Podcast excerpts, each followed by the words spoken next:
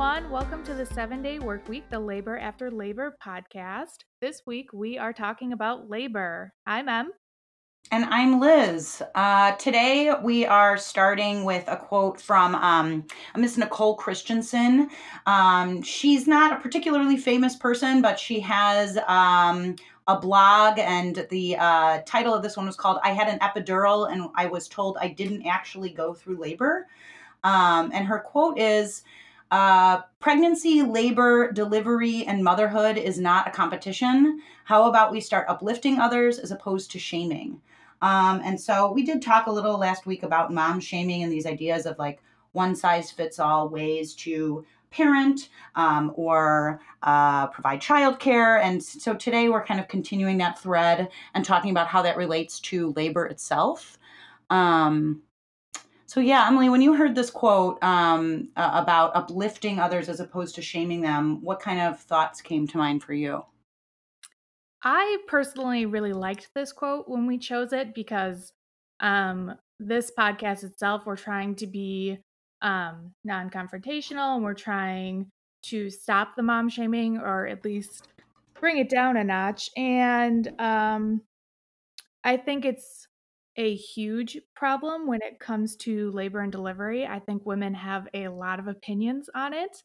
And I feel that women who do choose to get an epidural or do choose to maybe get a scheduled C section or anything else, they're seen as lesser or as they're seen as not truly, as the blog post said, not truly going through labor because they didn't experience the pain and the suffering and the struggles and uh, that's not fair. Um, every woman, despite however it happens, uh, goes through labor or experiences labor and birth, and you can't say one is better than the other. You can't say I'm superior because I went through, you know, 18 hours of grueling labor, but you just laid on a table and had a C section. You know, you're less of a mom or you're, that's terrible. That's terrible. We're all going through something beautiful and um, sometimes traumatic, sometimes scary, sometimes wonderful. I mean, everyone has their own birth story, and you can't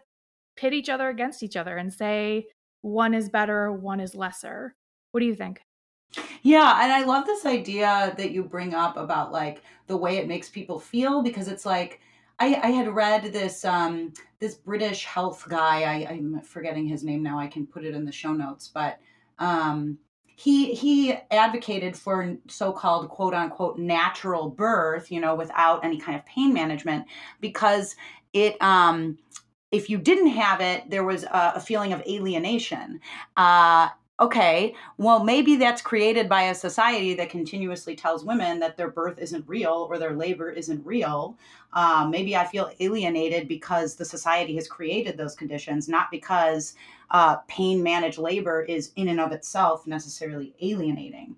Um, and so I think the issue is, you know, correcting a narrative around that, uh, you know, prizing and privileging some sorts of pregnancies and labors over others, um, and, and, that's the job to be done. I, I, I have multiple family members who um, are very vocal about being anti-epidural, um, and I was, you know, I was just told yesterday that that I cheated um, and I was a cheater because I had an epidural, which really made me feel, uh, you know, like less of a woman and less of a mother. And it was like, and it's it's not fair and it's not right.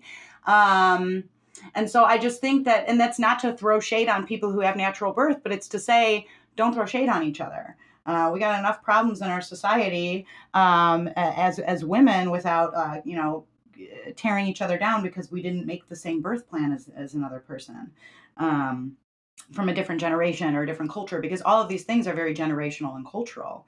Um, so yeah I, I i think that um, it's really easy to judge people for not doing the same thing you did in general. Um, and so i like that we st- we're starting this quote with this kind of anti-shaming attitude because uh, i just i think life's hard enough.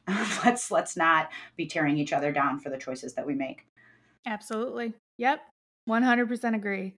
Um, do you want to talk about birth stories really quick and then we'll get into everything else? Okay, do you want to start or do you want me to start? You start. I start. okay. Alrighty. So, um, first of all, I my story is a little different. I had um, gestational hypertension, which is a little different than preeclampsia, but it can become preeclampsia. So it's pretty much when your blood pressure, I looked it up, when your blood pressure is 140 over 90 in women whose blood pressures were previously normal before 20 weeks. So up until let's see, I want to say 35 weeks or so, um, my blood pressure was fine, totally fine. And then uh, one day I was at work and I wasn't feeling well. And I went to my OB and she took my blood pressure and it was like 200 over 100. Like it was something crazy. It was crazy. Um, and she pretty much told me, well, today was your last day of work. You're going to call your boss. You're going to go across the street to the hospital and get monitored for a couple hours. Um, and I was on bed rest. I was on continuous monitorings. Every week I went in and got like heart monitor hooked up and they watched her and they made sure she was active and my blood pressure wasn't high and whatever. So, yeah, my pregnancy was a little different. So, I got induced on my 37 week mark. So, I don't even know what day that was. I wrote it down July 1st. July 1st at 4 p.m. Uh, I went into the hospital for a scheduled induction. I was only one centimeter at this point, like hardly dilated, heart, like I don't think I was effaced at all. Like, it, I mean, we're starting more or less from zero. And uh, up until this point, she was also transverse, which means she was sideways. So we were also very concerned that I was going to end up having a C section because she was sideways the whole time. So, anyway, um, I got there 4 p.m. Uh, they started Cervidil, which is a cervix uh, ripening thinning agent. Uh, mine was the pill. I think they can do it orally too, but uh, they stick a little pill up your hoo ha. and sorry, I have a I have a baby, so it's a hoo ha. Uh, and uh, yeah, so they started that around 4 p.m. and I got my IV, which it took them three times to do my IV. I just want to throw that out there three times. My whole arm was bruised. It was terrible. But anyway, so I did three to four rounds of that. And they wanted to do it at 4 p.m. because the thought is like, oh, we'll just give you Cervidil over the night and you're not going to feel any contractions. You're just going to like slowly ripen and, you know, whatever. No, I immediately got contractions. They were back to back. They weren't like full blown contractions, they were like heavy period cramps. Um, but Mike and I, so I took a lap around the ward and we were kind of walking around trying to get things moving or whatever. And in the ward, they have things like screens up in the ward and you can like watch other people's labor. I don't know, it's kind of weird. But I was watching mine and it's just like deet, deet, deet, deet, deet. Like it was constantly spiking. And I'm like, yep, that, yep. So because of that, um, they asked me if I wanted pain meds. And I said yes, because I wanted to sleep and they gave me Dilaudid. Dilaudid, I say it wrong every time.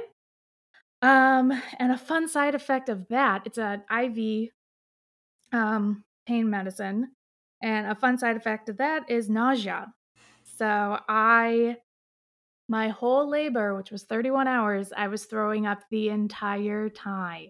That's the most awful thing I've ever heard in my life. Seriously, it was terrible. Like, you know, labor's terrible. But the fact that you're like dry heaving during contractions or dry heaving during pushing.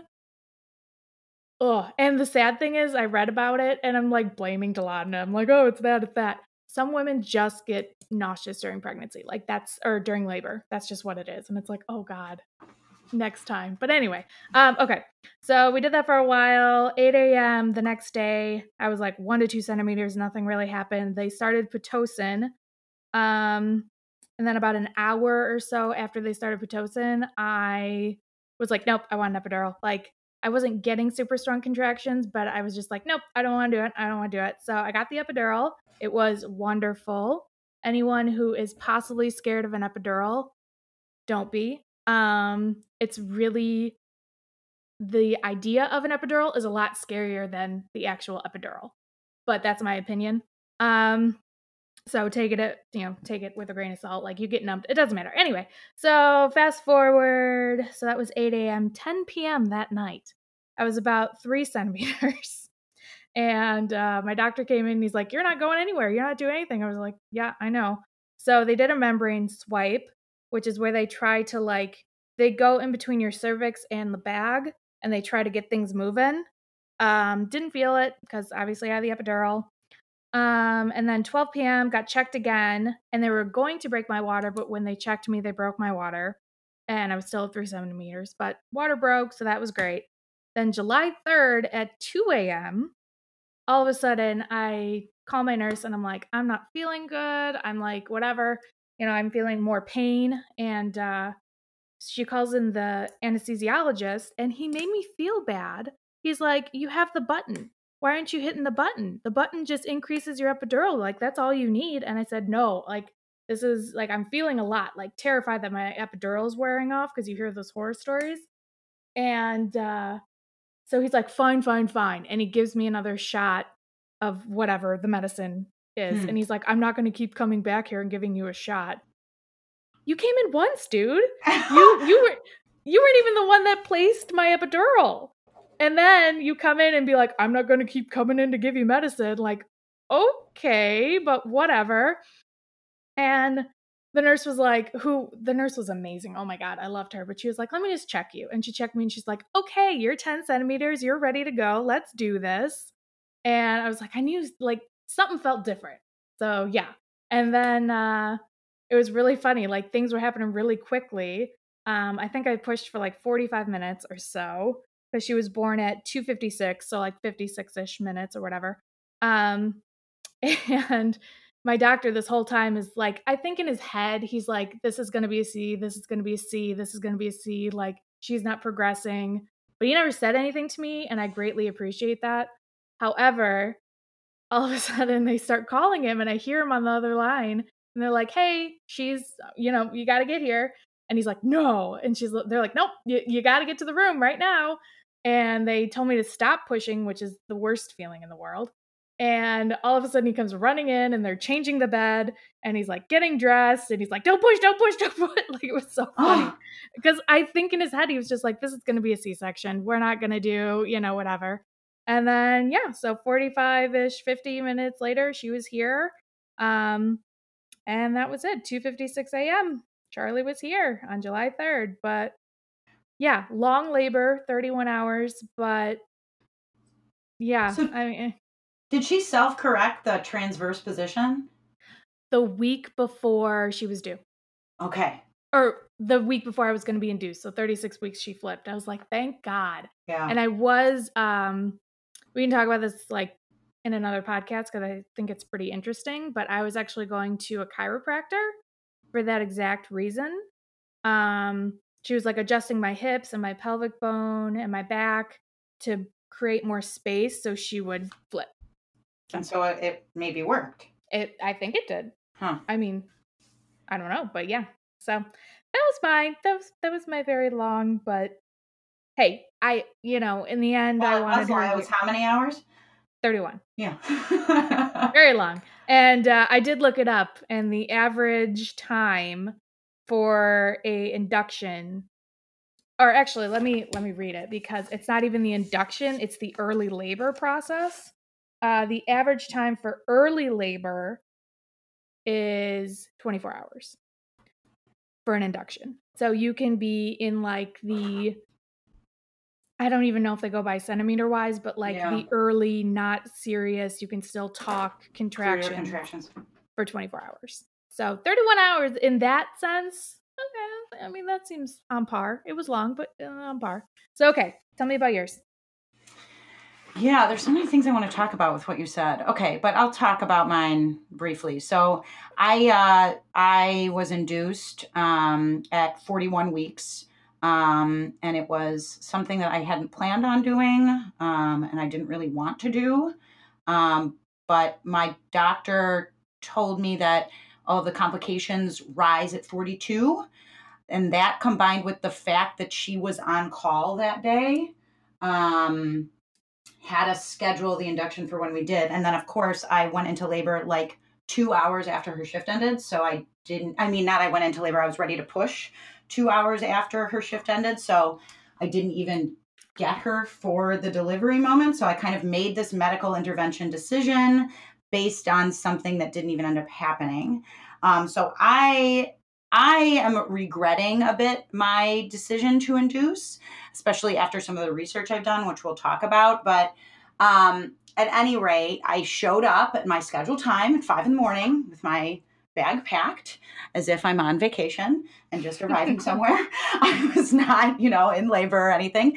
And um, so, uh, you know, I had a pretty similar process to you. I didn't have um, Cervidil, I had Cytotec um, which they the only real difference with that and Cervidil is that they can give it every four hours. So they gave it to me once, and I have to say it was extremely painful them giving me that because they can't lube up, so they're basically entering you raw with this pill, and they have to leave it on the opening of your cervix, which I was not even one centimeter. So my cervix is not only not open, but it's um, not facing outward. Um, there's a medical term for that that I can't remember, but it's it's back, so it's not facing out. Do you know the term? Effaced. Yes. Okay. So I'm I'm not effaced, right? Is the way that it said. So they've got to like maneuver back in there, and so I'm in all of this pain from the exam. Um, and from them placing the Cytotec. So it doesn't kick in the first time, then they do it another four hours later and it kicks in. Um, shortly after that, they start me on Pitocin, and then I'm feeling um, contractions hard. And so that's one of the, you know, kind of arguments against induction is that Pitocin uh, creates um, more intense contractions than natural labor. So it's more painful.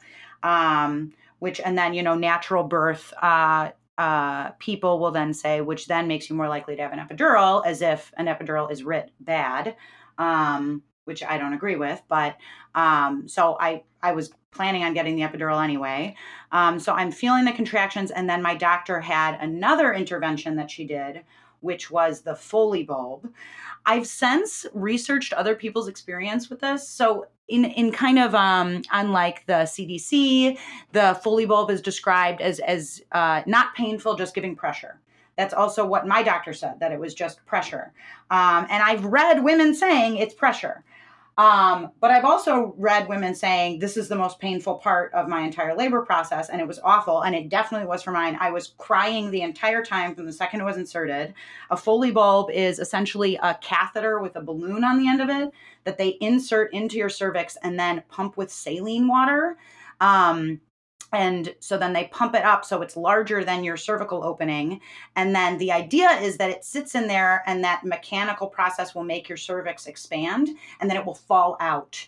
Um, what actually happened for me was that it wasn't making it expand it wasn't making it fall out and so the they taped it to my legs so any movement of mine was supposed to jostle my cervix and so every time i moved even in the slightest it was excruciating pain.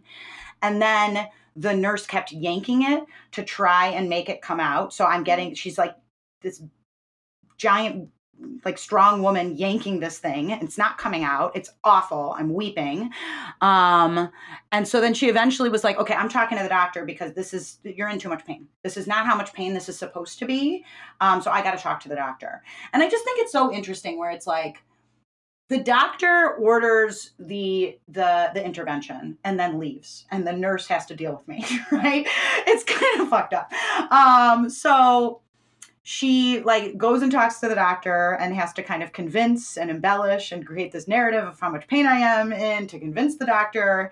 And um what she ultimately does is lets part of the saline out. And she didn't tell me this, you know, she told me she was letting all of the saline out and going to remove it. She let half of the saline out and then gave it one final yank and pulled it out. And so that dilated me two centimeters. So we got one centimeter out of that. I was at mm. just under one before. So we got one centimeter out of that. Um, and then I did start to progress, as they say in, in labor. I did start to open up more um, and face and uh, ripen. All of that started happening. So I do think it did move labor along, but I it was the worst part by far. And um, my contractions were bad during the entire thing. You know, and it's like interesting you brought up the monitor. Isn't there this way in which the monitor made the contractions real? where it's like you're looking at it and you're like, I know I'm feeling a contraction, but when I see it on there and the little number associated with it, it's like, see, that's real. And it made it like legible both to my husband and to, you know what I mean? It's like, yeah, I just think it's really interesting because like that charting on the screen and making it medically quantifiable made me feel like I really was in labor, which is the strange thing that I think the entire medical complex does of making things that we experience real. It's like that made it real. Um, but so I was having very close, like one and two minutes apart, and they were very intense contractions. Um, and shortly after that, I decided I wanted the epidural. And again, it was like this slight convincing process. Like, are you sure you're ready? And it was like, yes. Um, I've been in a lot of pain. And the nurse was like my advocate, where she was like, she's been bearing down a lot on this pain. She's really been a trooper. She's been walking around. She's doing everything she can. And I was like, I finally, and I, I have no idea what time it was. It was like evening, afternoon. It must have been evening because then that nurse was gone and it was a new nurse who actually, Emily, went to our grade school. My nurse. Oh. Yeah. Our grade? So we, t- no, she's like, she was like eight or nine years younger than us, but um, she had all of our teachers. so it was funny. That's so, really funny. I know. So she was she was great, and we got we like talked about Miss Woolnewick for a period of time, who was still there when she was there, um, which is wild because she was an old lady. But um, anyways, um, so I got the epidural, and it was a good epidural. Everyone kept saying because my legs were completely numb and I could not feel them or move them, and I felt nothing, um, which, as we know from my family member, means that I cheated through my labor um, and that I'm, you know, less of a woman and have less bonding experience with my child because I wasn't in pain, as, as we all know. Um, but uh, yeah, I got through the night, and once we started, um, I started pushing. It took less than an hour, um, and she was out. Um, and it was, uh, you know, every every mom knows it was like the most exciting thing ever to have her and see her. Hmm. Um, I know. I'm like getting teary. it it it's so cool. It's like, and it's so funny. I really like. I'm one of those people that watches birth stories. Like if you know a YouTuber like, oh, watch my birth, you know, whatever. I'll watch them, and I hysterically sob when I watch those things because it's so sweet. But when Charlie was here, I think I was just so tired like there's pictures she's just on my chest and i'm just like like i look like i'm asleep. I'm just like i don't cry nothing. Mike thought i was going to be a blibbering blubbering baby and uh nothing. I was just like hi baby. Welcome. Like thank you for being out of me finally. Like yeah.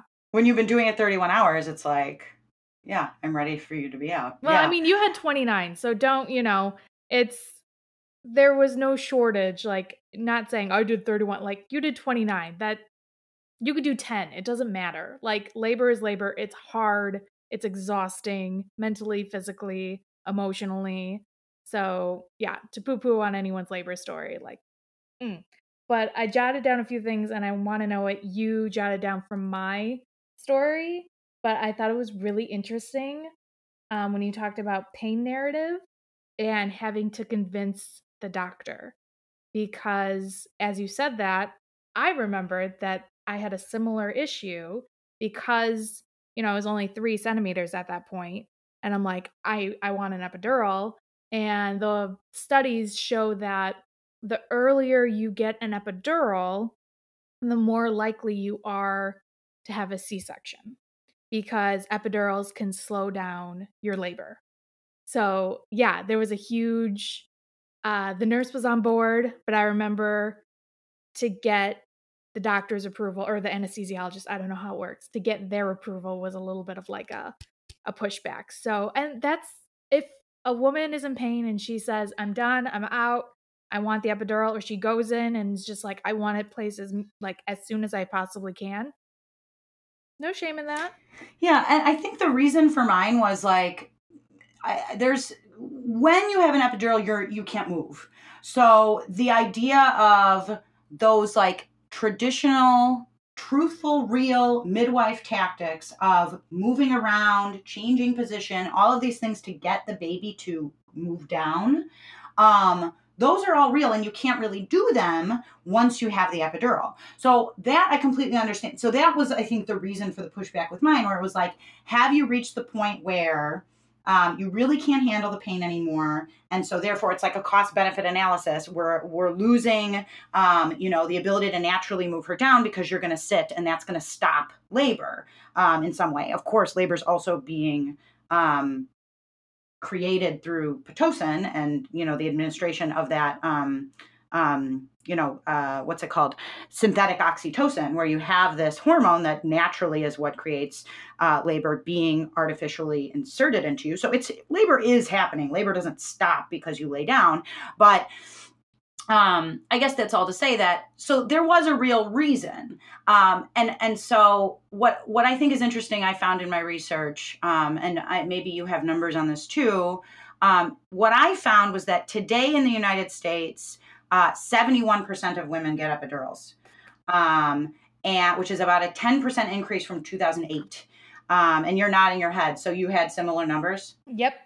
Yeah. Um, but what I found really interesting is that um, in the UK, which we often think of as a very similar kind of um, cultural landscape to us, you know, it's another westernized uh, English speaking country, um, the current epidural rate is 31%. So there are way less women in the UK getting epidurals than in the United States. So it makes sense that there's less pushback for us. Um, actually, March of this year, March of 2020, um, there was something of a scandal um, because uh, the NHS, which is the National Health Service in the UK, is um, kind of under fire because it seems that women are routinely getting denied epidurals. Um, so one article was uh, it published in the Guardian on March 4th, and it was titled "I asked three times for an epidural. Why women? Uh, why are women being denied pain relief during childbirth?" Um, and uh, there was another one: "Women in labor refused epidurals, government fines," and that was the BBC on the same date, March 4th. Um, and so what these women are saying is that they're asked, they're asking their midwives for epidurals, and the midwives are telling them it's too early, it's too late, um, or the anesthesiologist isn't available. And women are reporting in kind of droves that they're they're asking for them. Epidurals are in their birth plans, and they're sort of being told that it's not possible at this moment. Um, and from what I've found, and what my doctor told me, is that that's a myth. The idea that it's too early for an epidural is bullshit. The idea that it's too late for an epidural is also bullshit. That all of these anesthesiologists are trained to be giving epidurals during major contractions because a lot of women decide they, they think they don't want one and then they decide no this is too painful please give me my epidural and so they're trained to insert uh, the medication in your spine under circumstances of moving and so that's not really true. Um, and I think what's going on in the UK, and, and this speaks to this entire natural birth movement and a difference between the United States and the UK, um, is that doctors don't attend the birth of women in the UK, midwives do, um, which has to do with this entire kind of history of natural birth, midwives, second wave feminism, and this I, this way in which the the there was a cultural outcry for um, less medical interventions and more kind of return to the roots of like the the feminine realm of midwives. And so midwives are staffed at every hospital and that's who attends the birth. And so it seems to be this interesting thing where the midwives are discouraging you from getting the pain relief that's sort of the realm of the biomedical facility. Whereas I, I mean i would argue if you a midwife is less useful if you have pain relief because much of what the midwife does is ease pain management in natural birth. And so it's like this way in which there's a culture of midwives sort of cautioning so you questions. away from uh, having pain well, management. Question and statement. Does it say when the doctor intervenes or comes in or uh, do, does it not say that at all? No, doctors are only used, if I'm understanding correctly from these two articles that I've cited, doctors are only used if it's medically necessary. So maybe if a baby was breech or if you need to do a cesarean. Um, the the kind of the the approach to childbirth in the UK is completely different from here. You have an attending midwife. Um, and and so that I think is a major difference and could be the reason why only 31% of women are getting epidurals in the UK. And these reports came out in March where women are saying, I'm getting refused an epidural. I've asked for an epidural and I'm being told I can't have one. That would be my nightmare to go into a hospital, into a labor setting. I knew from the beginning I wanted pain management, I wanted an epidural. It was in my birth plan. I knew I wanted it. And for someone to look at someone and say, I'm sorry, X, Y, and Z, you can't have this epidural, you can't um, be alleviated of this pain. Like I that's my nightmare. I, I can't imagine that. I'm so sorry to those women. That's terrible. And um, I think it's really interesting because um, it's the whole culture of it, um, of of kind of re-engaging in midwifery, is really a very feminist move. So I was I, I read this really great article. Um, it's called "Gender Expectations: Natural Bodies and Natural Births in the New Midwifery in Canada." Um, and so uh, what it what it points out, and this is true in the United States as well, the early part of this narrative, um, is that in the 19th century, midwives are the ones who aided in birth. Uh, you you had midwives. Sometimes they were family members who had sort of picked up kind of this uh, female ancestral knowledge of how to give birth and how to deal with complications, how to position the body. That it was this very localized female knowledge in the 19th century. But in the 20th century, as the medical profession rises, um, and of course, it goes kind of without saying that the medical profession in the early 20th century is male. Um, uh, they create this narrative around midwives as being unclean, um, as not having standard knowledge, um, and as dangerous. And so the the hospital is relocated as the site for birth uh, away from the home. And so it was this domestic female sphere that happened in the 19th century, but in the early 20th century it becomes medicalized and by the way therefore um, a commodity right uh, mom and baby become things that can be uh, charged um, and it becomes male um, and you know in the early parts of the century you know there's uh, you know really problematic you know twilight pain mitigation where you don't even know if you gave birth but then what happens in the 1970s along with second wave feminism is there is a movement to reinvest in midwives as holders of knowledge. And so it's this feminist act in the 70s where it's like, we need to understand that midwives have knowledge that doctors do not, that medical practices and interventions are not the only way. And there's a lot of really great knowledge that we have that we've kind of stamped out. Then the problem of that is, is you've created this kind of false dichotomy of natural birth versus medical birth and made it so that um, you know, one is better than the other, which we kind of talked about at the top of this hour, that creates this kind of um, shaming narrative of which one you're supposed to do. Um, whereas I think a kind of blended approach is appropriate. Um, or, you know, also recognizing that I, I, just think it's very, where it's like m- many of the critiques of my family members of a medical birth is this kind of critique of, uh, you know, it's a capitalist one where it's like they just want to make money off of you. You know, um, inductions are more money, cesareans are more money. Um, and I think that's all valid and true. Um, but that's also to pretend like doulas and midwives aren't their own industry as well. They aren't doing it for free. Um, there's absolutely um, an incentive for that industry to say that it's better uh, as well. Um, and so, so let's not pretend that these midwives are all doing this out of the kindness of being women, and we're all just like you know holding hands and having a baby together. That's that's that's bullshit as well. And that's that's like interesting because that's what happened in the UK and in Canada, where midwives became installed in hospitals and subsidized by the government. So it used to be in Canada that if you wanted a midwife, you'd have to pay for it out of pocket. That's definitely the way it is in the United States, but that's subsidized now. Um, and so they've tried to do this blending um, and but then you have these kind of interesting scenarios like i discussed earlier in the uk where it's like well are the midwives logic and culture of natural birth being best um, taking over the patient's own um, directives for their own care Um, because because I mean, I would argue that you know, I the lady doing this thing should have the kind of final say over what interventions are made on me and what interventions aren't. Um, of course, with any kind of medical knowledge known.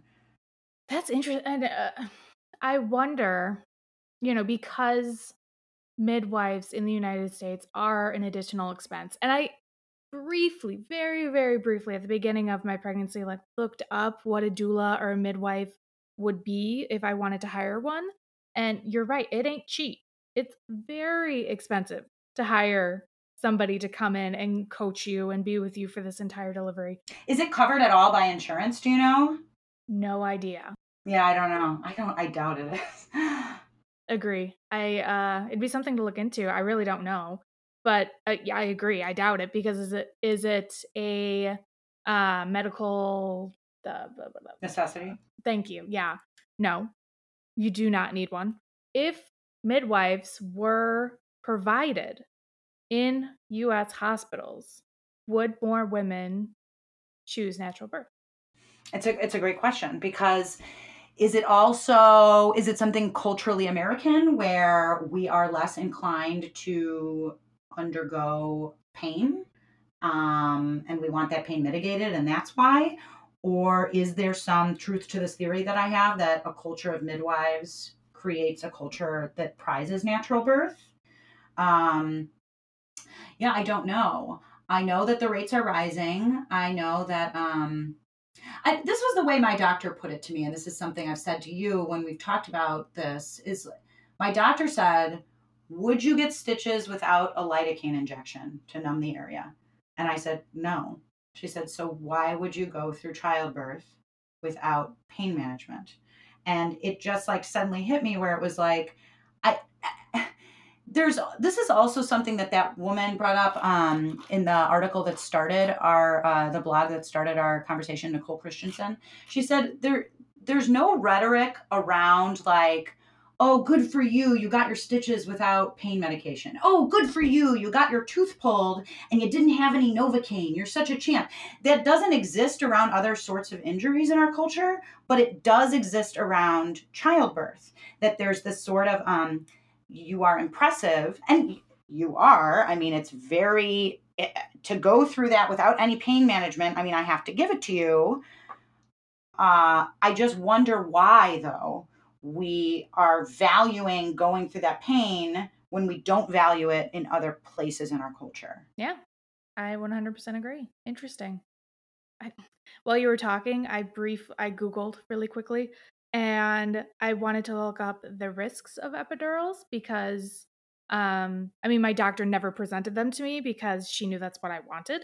And uh, this is from Hopkins and it just says sleeping problems, anxiety, menstrual changes, water retention. I can agree with the water retention. Oh my god, was I swollen after labor, but there was 31 hours of IV fluids or like you know 25 hour whatever of iv fluids so you know whatever. Um and then it says bleeding and then there's possible nerve damage. I'm not saying there aren't complications after having an epidural. I'm sure women experience complications. I know uh, numbness like prolonged numbness in the area was something i heard of.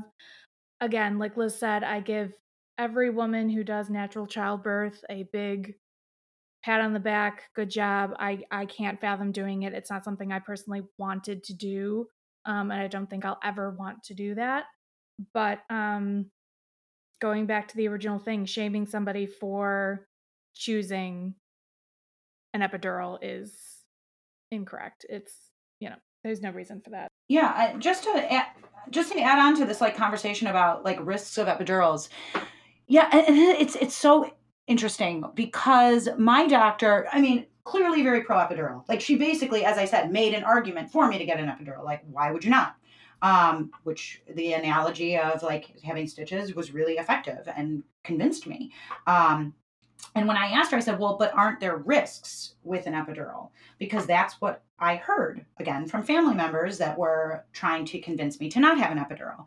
Um, and she said, no, her her response to me in the medical uh, context was no there are no risks I was like, not to me. She was like, no. And I was like, not to the baby. No.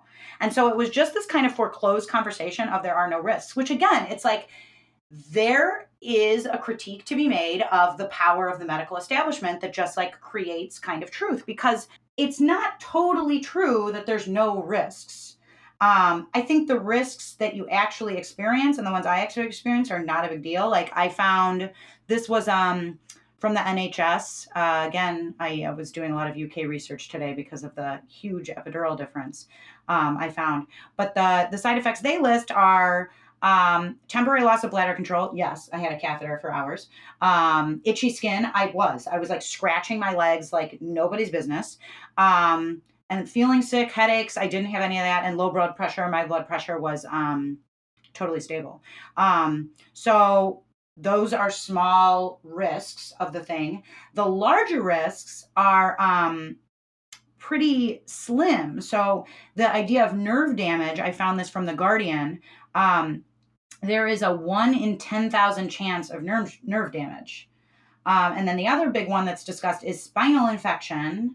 Um, and that's a one in 250,000 risk. So it wasn't fully true for my doctor to say, no, there are no risks. But the risks are so slim where it's like, okay, when we're thinking about cost benefit analysis and the choices we make as patients in a medical context, that's a risk I'm willing to take. Um, it's it's very low.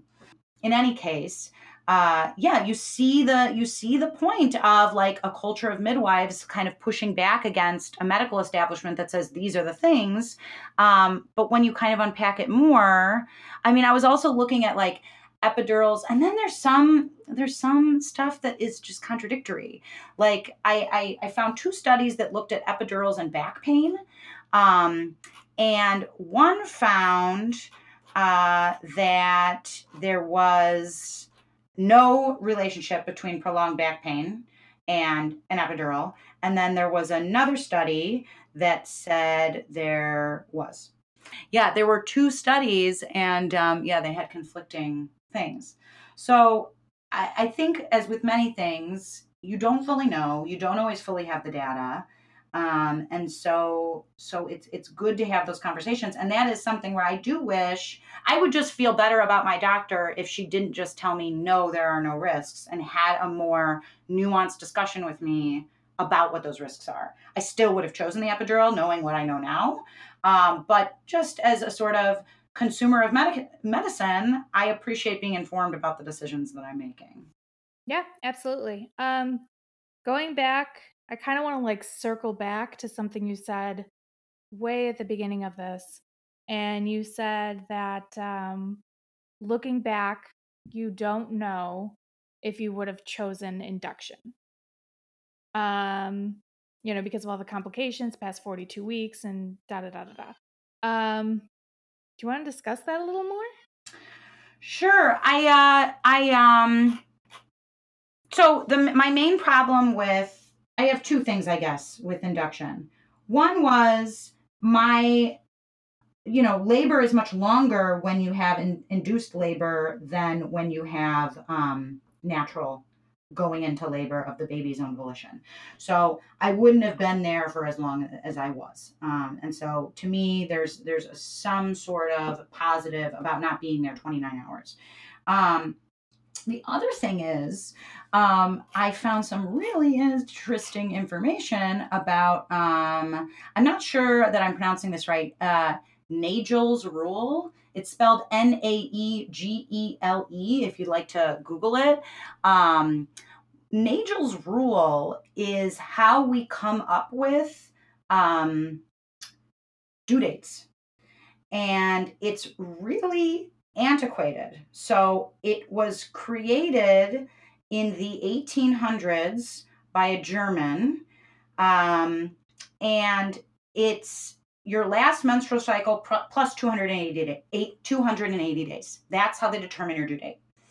And it seems that a more kind of um, appropriate approach in our contemporary moment would be looking at things like what is the actual average of when a woman gives birth in the population.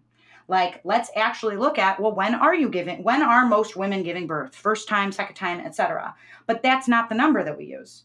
Um, there's also issues with the with the um, menstrual last menstrual plus 280 because different women have different um, menstrual cycle lengths. So that's presuming a normalized 28 day cycle when many women do not have a 28 day cycle.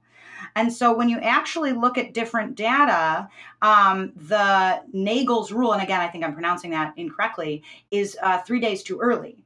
And so my if if that's true my due date your due date is kind of um you know and everyone says you know the due date isn't real and so we simultaneously put so much pressure on the due date um where it's like after I was overdue, everyone's like, oh my God, you're overdue. What's going on? Are they going to induce? And it was automatically this conversation about induction, where it's like, but we also are aware that when you ask people in your family where no one's born on their due date. So why are we putting so much importance on this date? Um, and also, the other really hilarious thing about Nagel's rule is that it's partly informed by the fact that um, in the Bible, it says that Christ was born in 10 lunar months, which works out to nine calendar months. So that's part of Nagel's math equation for um, it's, it's based on Jesus. Um, so I, it's also really um, hard science, as we know. Um, so I, I guess my issue was I wanted if if if this due date is so arbitrary, why are we putting so much weight on conforming to it?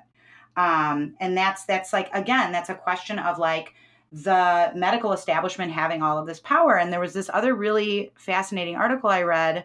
Um, it's by a woman named Joanna White, and it's called "But Isn't It the Baby That Decides When It Will Be Born?" Temporality and women's embodied experiences of giving birth. And she talks about um, how due dates are this way in which either the midwife or the medical practitioner, whoever you're going to, establishes a kind of control and um, what she called it gives the illusion of temporal certainty like this idea of here's when the baby's supposed to go here's what it's supposed to be at these weeks and there's this way in which the entire like measurement of your pregnancy is all related to due date and time. And it's not but we all know it's not true. And yet so so it's a way in which they seem knowledgeable and can present knowledge that is it's it's approximate. It's not totally wrong but it's not a hard and fast truth. And she talked about all these other ways in which kind of time goes into birth in a way that's problematic. So like when we've been talking about 31 hour labor and 29 hour labor um, there was this woman in her study she did these interviews of women and um, she was told um, that her labor wasn't as long as it was because in the uk medical system uh, labor doesn't start till four centimeters and so it's like, but who says who? If I'm feeling contractions before four centimeters and I'm experiencing the pain of labor, uh, but I'm not really in labor because you decided four centimeters equals starting labor, uh, it's it's kind of nonsense. And then they also point out labor rooms always have clocks. And so there's this way in which you're constantly like, oh, another hour, another hour. And you're looking at the clock and all of these things. And it's like, all of that creates kind of anxiety, I think, for people about, well, I was supposed to have already had the baby. And it's like, but were you? Doesn't and and, and that's the the the quote from the article that came from one of the interviews. Isn't it the baby that decides when it's going to be born? Um, who obviously has no concept of what a clock even is. Um, and so, uh, so yeah, I just if I had waited another three days, maybe I would have gone into birth naturally and not had such a long and such a painful labor, and it wouldn't have had to have that awful Foley bulb inserted into my cervix. Um, and so that's kind of where I'm coming from. Where after reading more and thinking about it more, it's like I think that the kind of timeline is somewhat constructed and somewhat false, um, and I might have made different decisions um, if I had thought about that. So, my question for you is because you were over your 40 weeks, you know, quote unquote due date, um, were you getting regular ultrasound checks with like fluid and growth? She's nodding her head, yes. So, what I thought about while you were talking is I do wonder rather than focusing on this kind of arbitrary 40 week system that is outdated and inaccurate and could possibly lead to other complications with mothers being induced early or things like that. You know, what if we, as a medical society or system, went to more of an approach of I don't want to say like continuous ultrasounds, but something along the lines of like more ultrasounds during your pregnancy. So you're checking size and you're checking fluid and you're checking position, you're checking all these other things rather than having this number in the back of your head, you know, you're going to hit 40 weeks on July 3rd. It's more so, oh, it looks like, you know, you're about 38 weeks, give or take. Um, you know, and focusing more on size or position or just you know you're going to see that the baby has flipped and the baby is dropping you know you're going to see these very visual things. Um and as far as i know there's no complications with additional ultrasounds to the mother or for the baby. But you know you would have to argue that it could be more expensive and some people might not want that invasive of a pregnancy quote unquote but um, I don't know, just something to kind of think about rather than focusing on this 40 week system we've had this entire time that uh, I don't even know if it really makes sense anymore. If we could adapt a different approach. No, I think you bring up really good points because it's like when I went in for those, um, because I was, you know, considered post term, and I went in for ultrasound and the non stress test to make sure that um, the placenta was still adequate to um, support her and that she wasn't getting too big um, and that her heart rate was normal. I, all of those tests, baby Margot passed with flying colors. So, right, if there was like a, okay, you don't have enough water, um, therefore we're going to induce, that would be like, okay, there's a medical reason. I feel good about kind of tricking nature and speeding up time and just saying, okay, let's do it. Um, but that wasn't the case. And so, I mean, I don't think that the baby's harmed. I, I mean, I don't know. Is there some deep Freudian scar that she's going to carry now forever because she was induced? I, I, I doubt it. Um, something I told you when we were first talking about this podcast, and you brought it up because you said that your doctor was on call that night mm-hmm. or that day. So that was part of the reason why you wanted to do it, and you ultimately missed her. I ultimately missed mine as well. Uh, my OB hadn't taken a vacation in two years, and of course, the week I go to be induced, she goes on vacation. I'm like, okay, that's great. Uh, my doctor was great. He, you know, whatever. But I, I wanted mine. You know, I wanted my original doctor. Anyway, so uh, I'm going to look into this. I feel like the whole uh everything I say is I I read this one time and I can't remember, but I heard this one time years and years and years ago and I think it was a documentary. I'm going to try my hardest to find it, but it was this whole conspiracy theory about United States and increased induction and increase in um, scheduling cesareans because um, you know, it's a moneymaker. It's more time in the hospital, it's more um, interventions, it's more medical procedures, it's, you know, it benefits the medical industry. It's all about money. And it's great for the doctors because they can schedule vacations, they can schedule their, you know, to say, okay, so Emily, Liz are both coming in. I know I'm going to have two people in labor. Great, I can schedule myself, you know? And so I read this and I was like, ooh, this is so juicy. I want to talk about this so bad. And then everything I found about it is not true. Um, it may have been true when whatever this is that I'm talking about was published. Um, however, now it is not true. So the article I found was called Maternal and Newborn Outcomes with Elective Induction in Labor at Term. Um, it was by the American Journal of obstetrics and gynecology. And the whole point of this study was uh, to compare outcomes for electively induced births at or above 39 weeks gestation with those who were not electively induced. And the conclusion of this whole thing was elective induction of labor at 39 weeks gestation is associated with a decrease in cesarean birth in first time moms, first time women, and decreased pregnancy related hypertension, and increased time in labor and delivery. Um, and the study even states how to use this information remains the challenge because the whole idea behind I Now Remember was a documentary was that, you know, the medical industry is a moneymaker and um, having women purposefully induced and purposefully scheduled for cesareans um, will bring more money into the hospital. So the stance now of the ACOG is when a woman and her fetus are healthy, induction should not be done before 39 weeks. Baby born babies born at 39 weeks have the best chance at healthy outcomes compared with babies born before 39 weeks. When the health of a mother and her fetus are at risk, induction before 39 weeks may be recommended. So, although um, this again documentary that um, I'm remembering was on Netflix. I don't know if it's still there.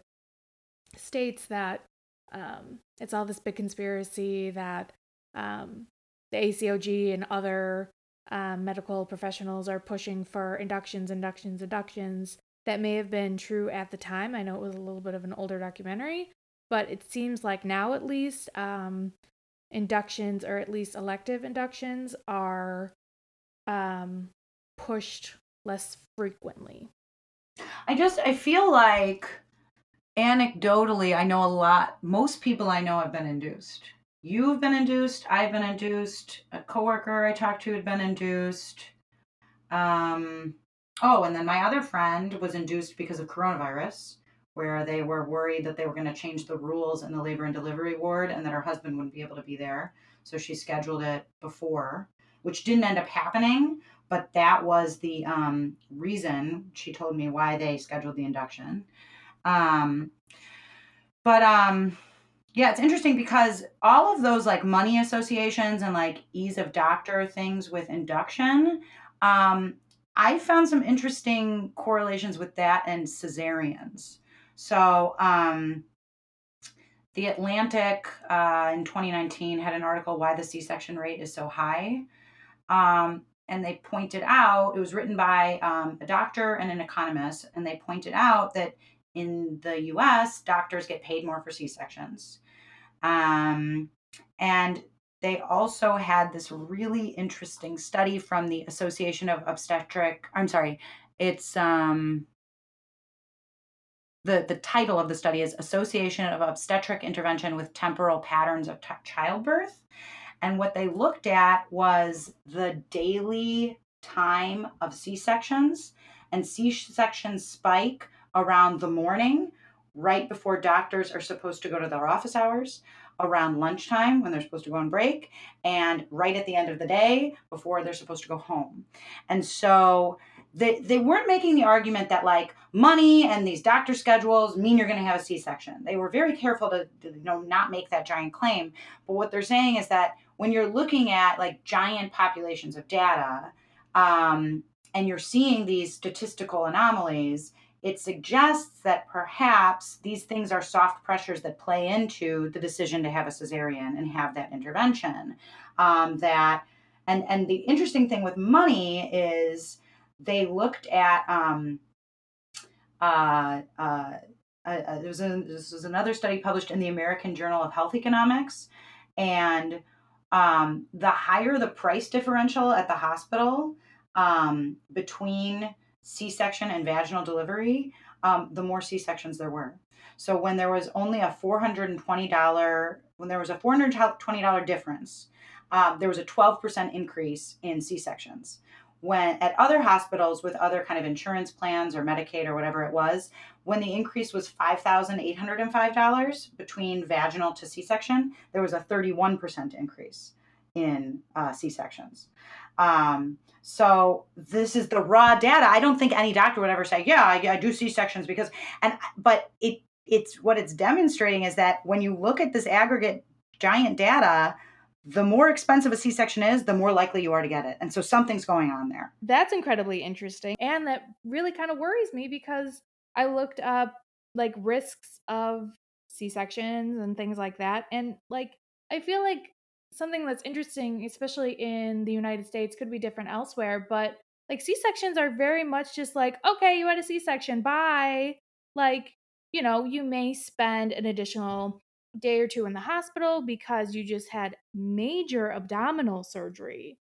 Um, but women are just kind of like sent on their way with some Motrin, and it's just like, okay, no heavy lifting for a couple weeks. You just had major abdominal surgery. Okay, bye, you know, and uh, that's insane to me. I don't, uh, there's no additional care. I mean, other than your follow up, like your six week follow up with your gynecologist or your OB, you know, afterwards, there's no additional like post surgery follow ups or anything like that. Like it just kind of blows my mind that women are just like, okay, you just had this surgery, which has, you know, a chance for injury to your bladder or bowel, um, development of infection in your uterus, development of blood clots in legs. Um, not to openly say, but to more or less openly say that, yes, I'm going to schedule a C section because I make more money or it's more convenient for my schedule. Like, how, what is the, um, are you really looking out for your patient? Are you really looking out for the welfare of the patient and the child? I also read something that um, there is a more likely chance that babies will have respiratory issues with a C-section versus a vaginal birth. Um, I read that too. yeah, I'm not going to even try to pronounce what it's called, but it's because um, while the baby is going through labor, it's like expels like it's getting rid of fluid that's in its lungs um, because it's getting ready to be born. And then the actual delivery process squeezes a lot more that fluid out of their lungs. But yeah, with a C section, that's not, they just kind of, okay, you're coming into the world. So they're more likely to have infections and possible NICU time. And I mean, that almost seems like negligent to just be like, I'm gonna, I'm gonna schedule a C section because it, you know, I've got an hour for lunch. So come on in, I'll cut your baby out and then I'll send you on your way in two days. Like, uh, that's a whole other thing. But yeah. Yeah, totally. And it's like, again, I don't think any doctor, I think these are like soft pressures that on, like, I don't think any doctor would openly say, I do that. Mm-hmm. But I think that there's subtle kinds of things that are affecting the massive numbers because when you look at the statistical population of the United States um, and, and labor and deliveries, um, a third of, of, of deliveries are C sections. Whereas the World Health Organization recommends that in terms of what is a medically necessary intervention, um, should be around 10 or 15% of right. births. And so we're high. And so again, it's like, it's again back to that dichotomy of the midwife versus the medical complex. I get it. I completely respect this idea that there is a lot of um, kind of shady stuff going on in in the medical complex that would uh, make people rethink having their child in that context. Again, though, um, I don't I, I don't see why we can't have a more appropriate blending that doesn't result in you know shame because you did anything medical or Western. Um, agreed, agreed. And um, as women in general, I mean, we're talking very much about like the medical industry and everything, but like, you know, women in general, we're, as we mentioned, as Liz mentioned, we're very uh, separated and we're very much like team natural, team not natural, team epidural. And that's not fair and that's not the way it should be. And yeah, there should be some kind of blending of the two, and you shouldn't feel the the mom shaming. I feel like we're just gonna forever come back to the topic of mom shaming because it's so prevalent in today's society and being a mom today. Like you're constantly going to be shamed for something. And right now it's epidural versus natural. Like, you know, women who get epidurals are seen as weak. Women who don't get epidurals are seen as hippy dippy weirdos. Like we can't win either way. Um, and realistically and honestly, it's none of your business if I get an epidural. It's none of your business what I do with my body and what I choose to do um, with the birth of my daughter. It's what I wanted to do. It's my body. It's my choice. It's, you know, not to do that, but it is. Um, it's something that honestly we probably shouldn't be commenting on, period.